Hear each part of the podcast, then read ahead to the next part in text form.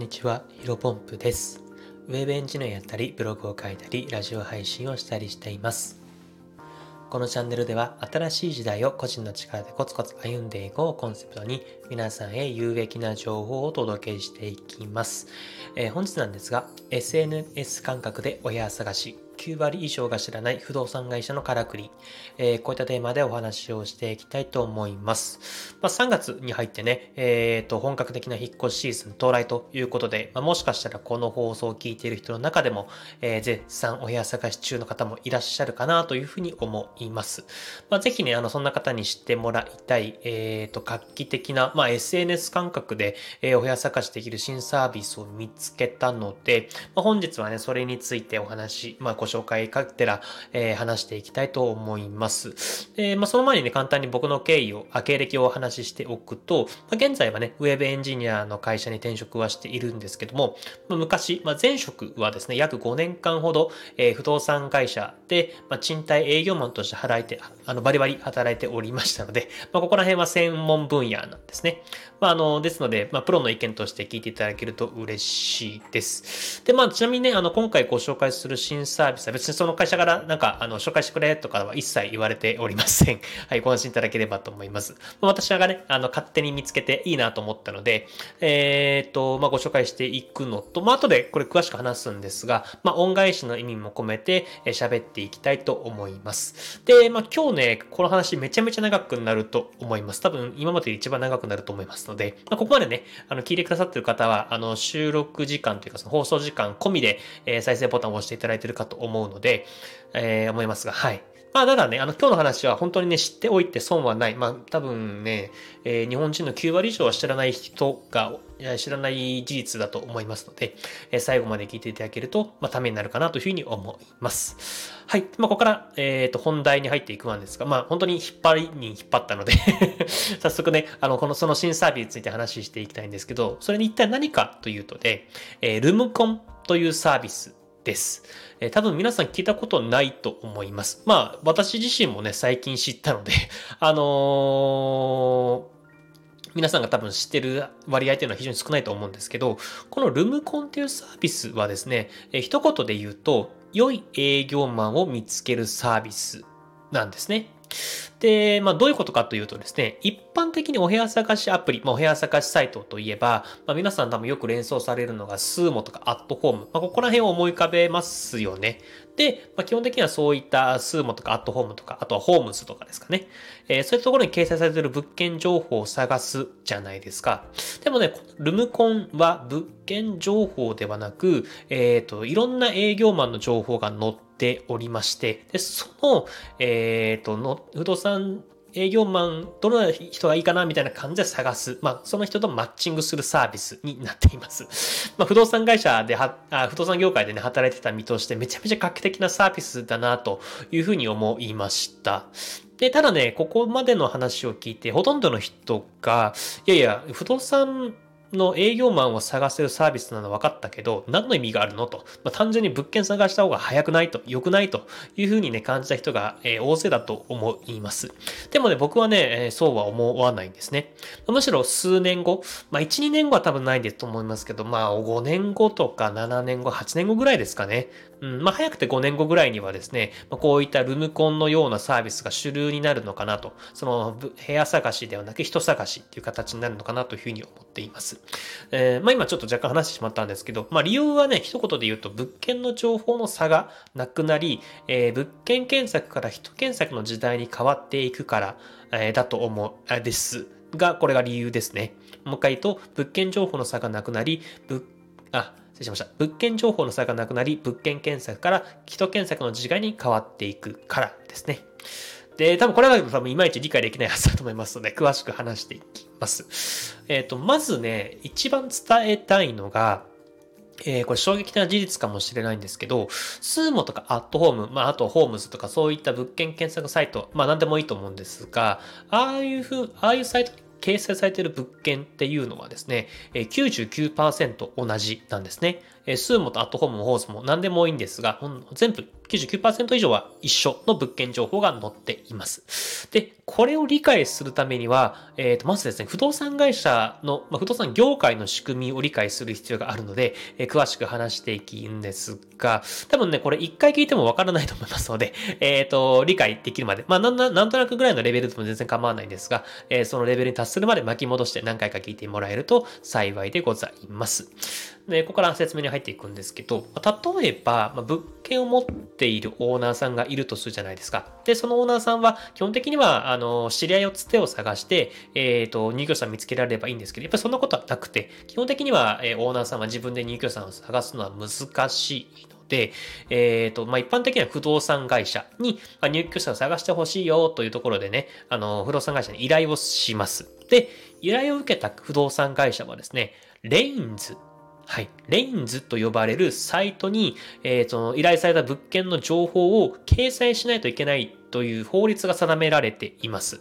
で、このレインズという言葉をね、多分言葉を、なんだろう、初めて聞いた人がたくさんいると思うんですけど、えー、一言で説明すると、不動産会社専用の物件情報データベースのようなもので、えー、北は北海道、南は沖縄まで、沖縄までですね、日本すべての物件情報がここに集約されています。います。え、つまりですね、A 不動産、B 不動産、C 不動産、まあ何でもいいんですけど、不動産会社があるんですが、どの不動産会社もこのレインズにアクセスして物件情報を調べているので、え、どの不動産会社でも紹介できる物件は同じなんですね。で、まあ、そのためなんだろうな、たまに、うーんと、こ、この物件うちでしか紹介できないんですとか、えー、言われるかもしれませんけども、まあ、完全なる嘘か、先ほど言ったように法律違反を犯しているケースが きゅうじゅうきゅうパーセント なので、もしそういった言葉ね、言われたら気をつけてください。で、ここでね、あの、スーモとかアットホームの話に戻るんですが、スーモやアットホームの情報っていうのは、さっき言ったレインズにある物件情報をスーモやアットホームに移している、まあ、転記、まあ、転載っていうんですかね。映しているだけなので全部一緒なんですね。で、しかもレインズからそのアットホームとかホームズ、えー、スーモに掲載される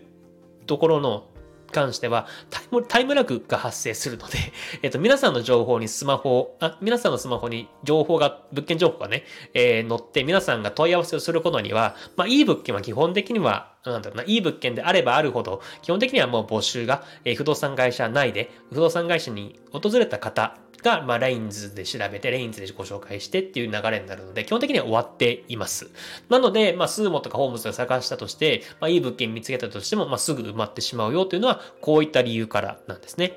で、これがね、不動産会社の仕組みで、不動産業界の仕組みですね。で、なので、まあ、なんだろうな。なおかつ、まあ、今後はね、